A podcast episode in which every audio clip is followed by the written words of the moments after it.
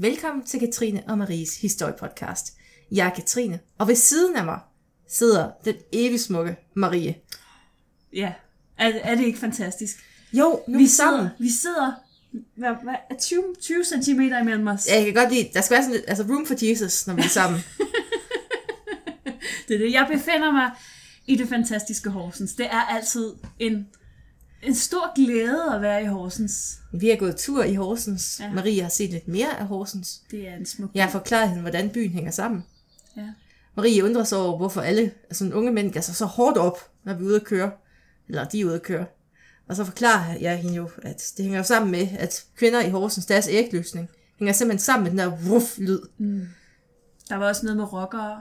Ja, jamen det, altså i andre byer så sådan, er svalerne kommet, er Tivoli åbnet. I Horsens er rockerne ude og køre på deres motorcykler. det er sikkert sommertegn. Ja. Det er en utrolig dejlig by. Det er en smuk by. Ja, det vil jeg sige. Og det er jo altid en glæde at komme herover og være sammen med dig. Jamen dog. Det siger du kun, fordi det ikke sker så tit. Ja, det sker faktisk alt for sjældent. Men sådan er det jo, når man bor i hver sin ende af landet. Næsten. Ja, når den ene bor i den dårlige ende, og den anden bor i Horsens. Livet er hårdt, uretfærdigt. Sådan er det. Der er lige det arbejderbeje, at som der måske er nogen, der husker, så var jeg en lille smule forkølet sidste gang, vi optog podcast. Nu lyder hun fuldblåen tuberkulosis. Det er sådan... Der kan forekomme hosteanfald undervejs, og nu kan jeg ikke bare slukke for lyden, fordi vi har kun én mikrofon. Så I får alle Maries ulækre lyde. Så hvis hun laver så mange... Altså... Hver gang jeg bøvser og prutter undervejs og alt det der, kommer med alt sammen. Der er ikke en kropsåbning på en, der står stille. Åh, Katrine, du forstår at give et ordentligt kompliment. Ja, det er sådan, jeg er. Ja. Sweet talker der. Simpelthen, det er så skønt. Og nu har du har jo sådan flere gange forkælet mig med afsnit, der handler om mor og oldtid og så videre. Og så tænkte jeg, at nu var det også på tide, at jeg skulle give dig lidt igen. Er det en atombombe, du har i din taske? Er det sådan en lille en? En lille atombombe. En dirty bomb. Det er ikke en atombombe. Jeg overvejede det, men nej. Jeg har fundet en super god historie til dig. Hvorfor får jeg aldrig en atombombe i hver denne gave? Ja. En af de ting, jeg... Den er svær at komme tilbage på. En af de ting, jeg elsker ved at lave den her podcast, ikke? Det er, at jeg ofte selv bliver klogere på historien. Og det her emne, det er præcis sådan et, hvor jeg tænkte, wow, det har jeg aldrig hørt om. Hvor er min atombombe? Det er fint nok, du bygger op til spænding, men ja, hvis det ikke slutter med, her er din atombombe, Katrine, så bliver jeg vred. Du får ikke en atombombe. Jeg har ikke taget en atombombe. Ingen atombombe til Katrine. Hun kan ikke administrere det. Nej, det tror jeg. Jeg tror, at det er bedre på den måde. Jeg ved det godt. Men det er for sent nu. Sådan er det bare. Ja, vi kan ikke alle sammen rende rundt og have atombomber. Bare en lille en. Ja. I dag, Katrine, kan du abstrahere fra den manglende atombombe? Jeg skal prøve. Okay. I dag der skal vi tale om dengang Bayern blev udråbt til en sovjetrepublik. Dum. Ja, vidste du det? Det gjorde jeg faktisk ikke. Nej, jeg vidste det heller ikke. Det var en wow-oplevelse for mig. Men før... Det var den bedste oktoberfest. Det var en oktoberfest, der lige greb lidt om sig. Ja, det eskalerede. Det startede med øl, sluttede med kommunisme. Og hvad kan vi lære af det? Når I ser sådan nogle danske øltelte, ja, gå udenom dem. Blødende kommunist. Lad være med at tage til 1. maj. Det ender med en sovjetrepublik i Fælledparken. Men inden at vi kaster os ud i præcis, hvad det var, der gik galt i Bayern, eller hvad der ikke gik galt. Altså det afhænger alt efter hvem man er. Og man har en atombombe eller ej. Ja.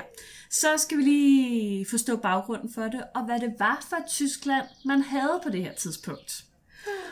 Og ja, vi skal jo til Tyskland, vi skal til året, det herrens år, Katrine, 1918, yeah, hvor Første Verdenskrig, den jo slutter. Der er jo faktisk 100 års jubilæum. Jeg holder stadig på, at vi skal til Nordfrankrig. Ja. det skal vi markere på en eller anden måde. Jeg tror, det er, er det ikke til november? Ellers kan vi genopføre udvalgte scener for Blackadder. Jeg troede, du skulle sige, at vi genopførte udvalgte slag. Jamen, det bliver sådan ligesom Monty Python, der hvor de har den der husmorklub. Det bliver en meget kedelig film, hvor vi sidder i hver vores skyttegrav. Helle for ikke at være den, der skal løbe. Ja. Nå, men altså 1918, Første Verdenskrig, det er slut. Og allerede i marts 1918, altså et godt stykke tid før den egentlige fredsaftale, så havde den tyske regering indgået en fredsaftale med Rusland. Freden, den kostede Rusland temmelig dyrt, fordi man blev faktisk tvunget til at afgive et ret stort landområde til Tyskland. Efter fredsaftalen med Rusland havde Tyskland fået lidt selvtillid, og derfor forsøgte man sig med en stor offensiv på Vestfronten mod Frankrig og England. Man skal jo fejre det på en måde. Det skal man. Altså. Og hvordan gør man det bedre? Præcis. Ja. Men det var på det her tidspunkt, hvor at USA var gået ind i krigen, og vestmagterne, de havde fået nye forsyninger, og de blev hurtigt, altså det er så her, hvor det går fra 0 til 100 meget hurtigt med de her vestmagter. Ja. Tyskerne, de kunne ikke følge med længere. Det kunne de ikke, nej. Det stod ret snart klart for tyskerne, at man var ved at tabe krigen. Og man gik derfor i gang med at sørge for, at nederlaget det blev så smertefrit som muligt. Selvfølgelig kun for den herskende klasse, man er jo sådan ligeglad med de der med pøblen, ikke det? Altså, den pøbel, der var tilbage. Den pøbel, der var tilbage, som man ikke havde slået ihjel. Præcis. Ja. Man frygtede, at vestmagterne ved den kommende fredsforhandling ville være lige så hårde, som Tyskland havde været over for Rusland. Så derfor opfordrede man den tyske kejser Wilhelm til at udpege en ny regering. Og det var vigtigt i den her regering, at der sad nogle socialdemokrater. Fordi planen det var, at det var dem, der skulle have skylden for den kommende fredsaftale, når den nu kom og var rigtig dårlig for Tyskland. Man skal have en søndebuk. Det er snedigt. Men... Mette Frederiksen, lyt lige her. Du skal ikke tage Lars Lykkes ord for gode varer. Lige pludselig, så sidder man der og får skylden for et eller andet. Ja. Men...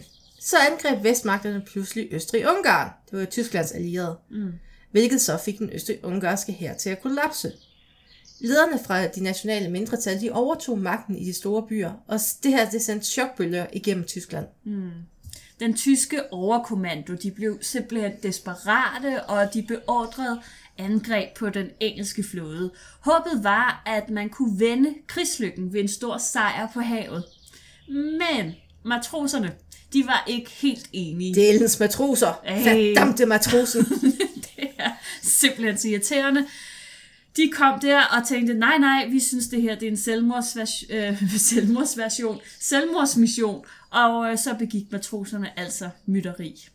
Allerede i 1917 havde de tyske søfolk faktisk strejket. Og det havde jo kostet mange matroser livet. Mm. Dengang så var der ikke den der sådan, fine behandling af folk, der strejker. Nej. Det var... Især ikke, fordi det var ligesom under krigen. Ja, så er det bare... det er ikke så godt at strække, når man er soldat under en krig. det ender bare aldrig så godt. Det gør det ikke. Så den her gang, der gik man et skridt videre. Man samarbejdede med havnearbejderne. Mm. Man afvæbnede modstandere og fik etableret et soldaterråd. Ja. Og det skulle altså vise sig at være gnisten, der tændte bålet til en revolution. Var det temaet for X-Files? Nej.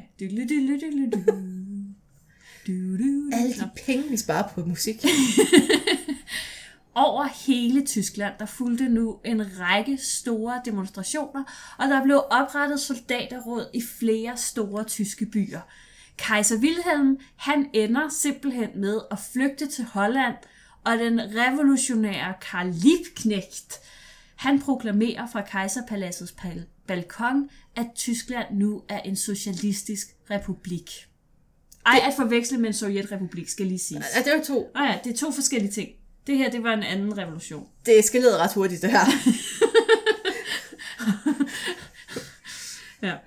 Herefter, der fulgte den såkaldte novemberrevolution i Tyskland med netop Karl Liebknecht. Karl Liebknecht? Knecht. Ja.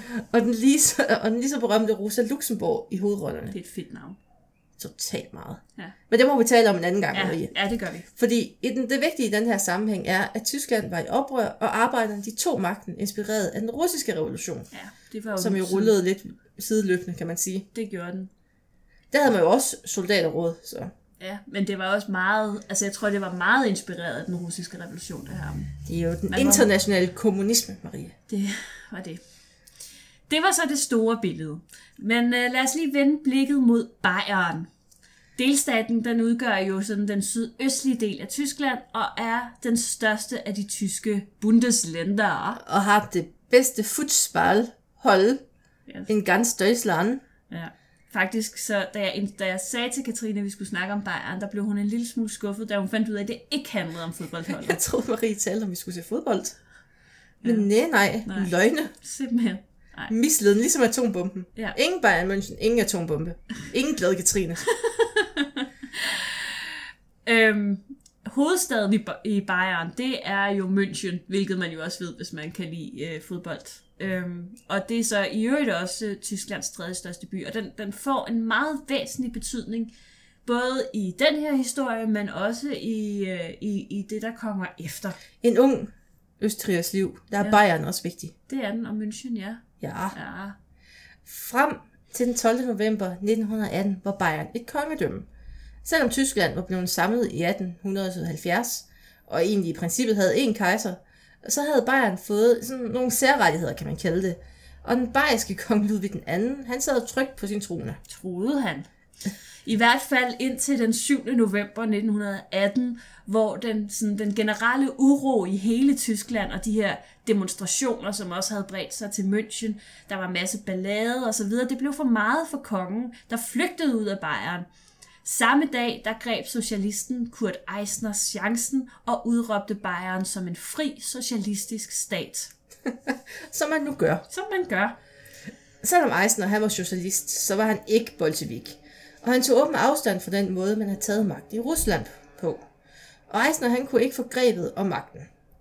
Ved valget i 1919, der tabte hans parti og røg ud af regeringen. Kun få uger senere blev han skudt og dræbt af en højre nationalist. Som man gør. Som man nu gør. Det var en kort, men glødende historie. Det var det for ham. Og så kunne man måske tro, at det socialistiske eventyr i Bayern var forbi, men nej.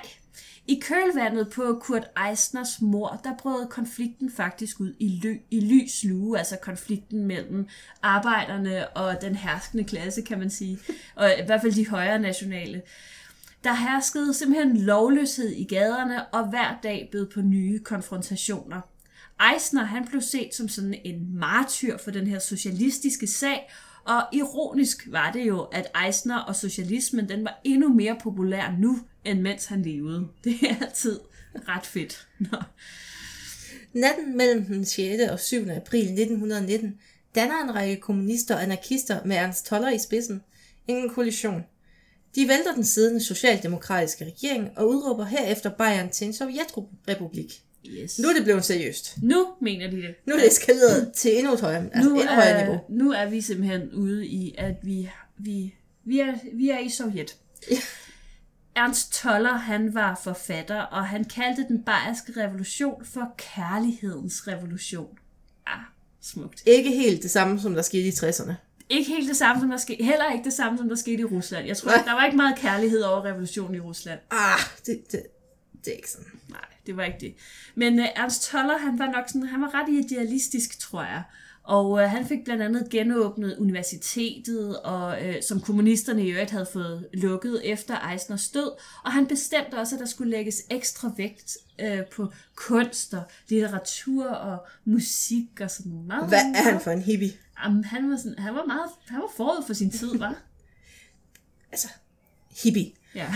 Vi skal måske lige minde om, at det her, det var sådan, altså, der var en ret blodig borgerkrig i gang over i Rusland. Revolutionen, den var ikke sådan, den gik jo ikke så smooth, som man havde håbet på. Mm.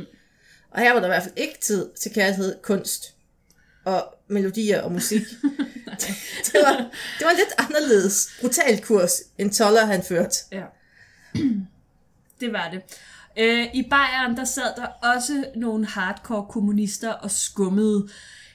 her havde man chancen for en verdensrevolution, og så var det kommunismens svar på alternativet, der havde fået magten. Så håber man noget hardline kommunisme, og så man bare tale om musik. Nu skal vi fandme ud og slå nogle ihjel. Og, præcis.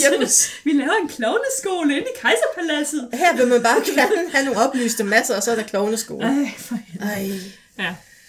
Blandt de her sure kommunister, der var der en mand ved navn, og Marie, vi står ved det igen.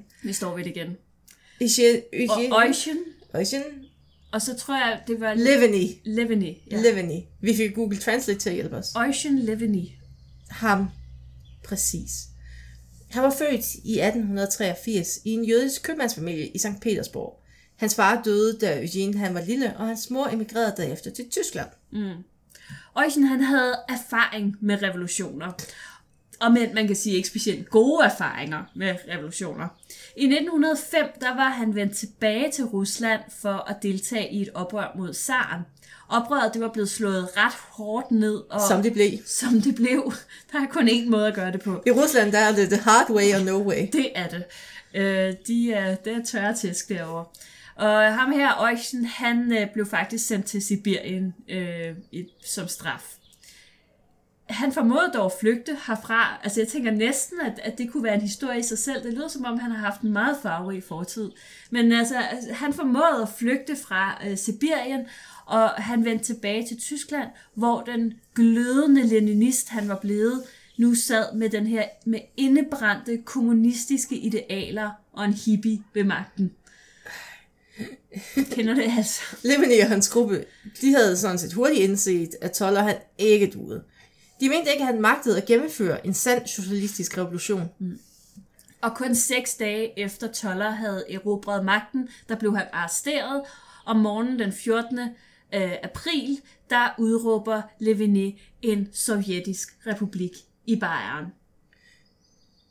Han etablerede det nye styre. En 15-mands stor aktionskomité, hvis evner ud i politik var altså, mildest talt ret tvivlsom. Det var ikke, fordi alternativet var bedre. Eller, det var... Vi skal være glade for, de er meget fredelige, Marie, ellers så tror jeg, vi har fået dem på nakken. Det tror jeg også. Blandt andet så udnævner han en doktor Franz Lieb til udenrigsminister. Yes, det gjorde han. Og hvilket valg det var. Lieb, han havde nemlig flere gange været indlagt på sindssyge anstalter. Og så ved man, her har vi ministerpotentiale. Han tænker stort uden for boksen. Og derudover så formåede han faktisk også i løbet af styrets første uge at erklære krig mod det i øvrigt neutrale Schweiz, fordi de ikke ville sende 60 lokomotiver til Bayern. Ved du hvad, det synes jeg faktisk... en helt i orden årsag. Helt seriøst. Meget legit. Bare at sige det på den måde. Simpelthen. I løbet af den næste uge, der indfører Levinés arbejdskomité en række socialistiske dekreter. Man beslaglægger Münchens store huse og laver dem om til kollektiver for arbejderne. Alle privatbiler de bliver også konfiskeret i revolutionens navn, og Münchens fineste hotel, Hotel Regina, bliver indrettet som et hjemløse herberg. Hvis Uffe Elbæk han kender til det her, så han ville være hård, når han læste det her. Simpelthen. Seriøst, han ville, altså... Han tænker, kan jeg? Er der et sted? Horsens? Kan være, han er en eller anden form for reinkarnation. Det kunne godt være. Det skal vi lige have undersøgt. Det skal vi have undersøgt, ja. Det er sådan en meget kedelig udgave af Assassin's Creed, i stedet for at legemorder, så er han bare sådan en politisk type. Der vil indføre klovneskoler. Ja, fordi hans forfædre i hans DNA fortæller om, det er det, han skal. Ja. Men som alle gode revolutionære ved, så er hærens loyalitet nok det vigtigste, man skal have, når man forsøger at kuppe sig til magten. Mm. Det vidste Leviné også, så han fordoblede med det samme hærens lønninger. Yes.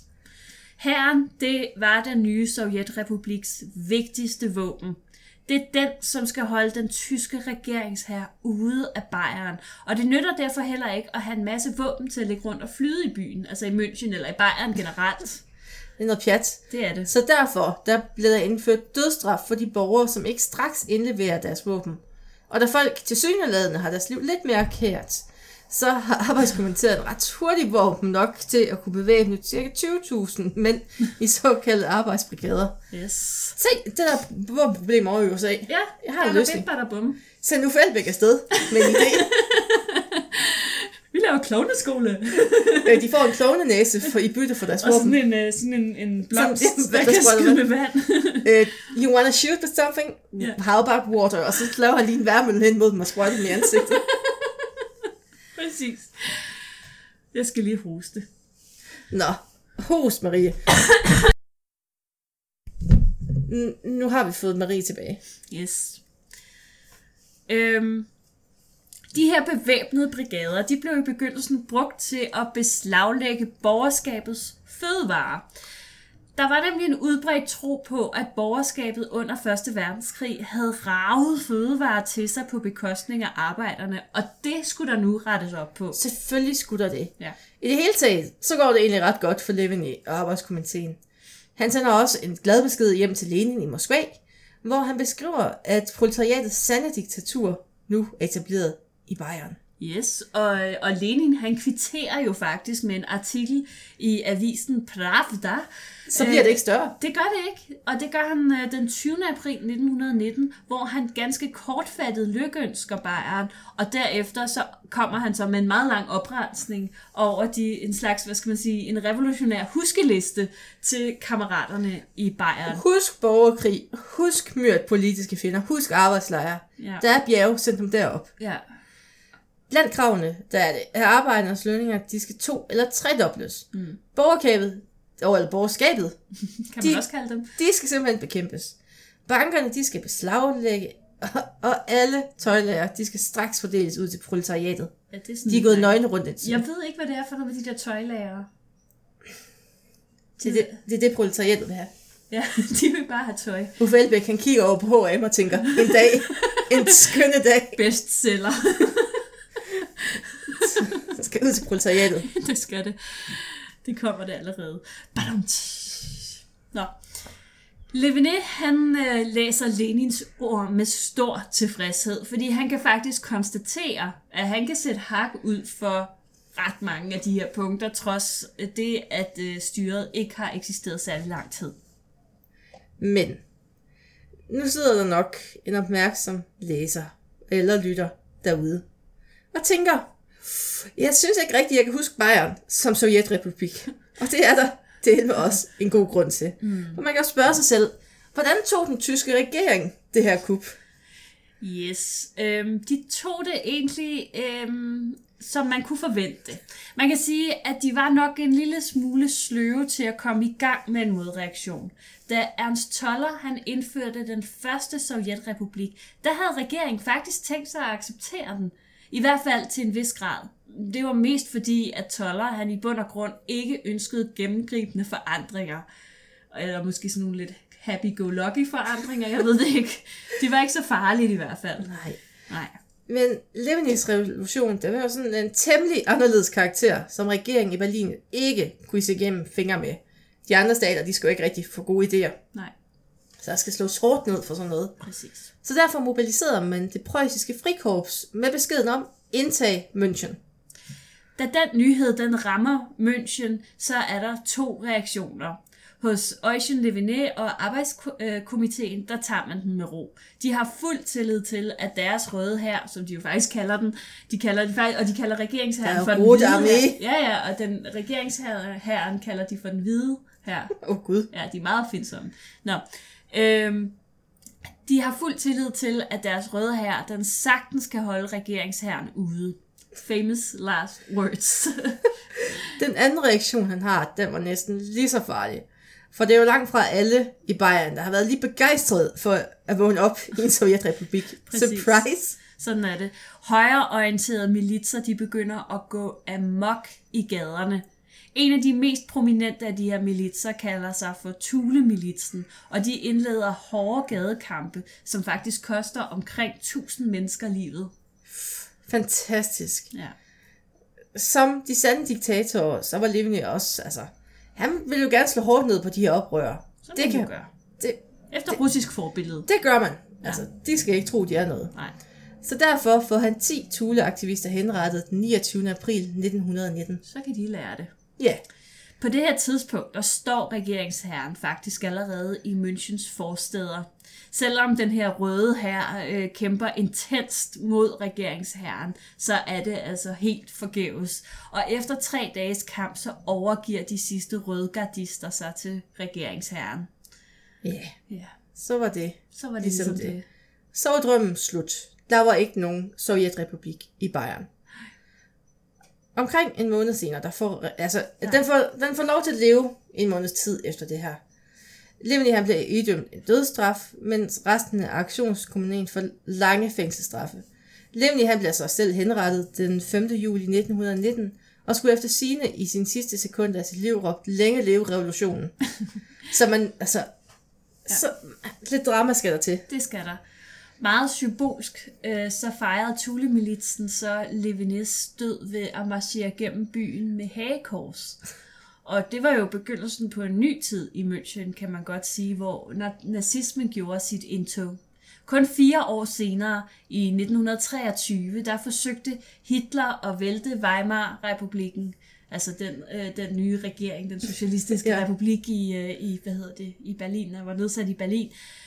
Og det hed Ølkælderkuppet, det oplagte emne til et senere afsnit. Selvom det her forsøg fejlede, så var det jo slet ikke enden på den historie. Men det må vi jo tage en anden gang om, hvordan det Hvorfor hele... skal du være så dramatisk? Sådan er det i Bayern. Bayern. Det er skønt at sidde med Marie her. Ja, er det ikke fantastisk? Jo. Det var det. Og med de ord, så slutter det her fantastiske afsnit om dengang Bayern blev udråbt til en sovjetrepublik. Ligesom Levinés store drøm, så stopper vi også nu. Adieu.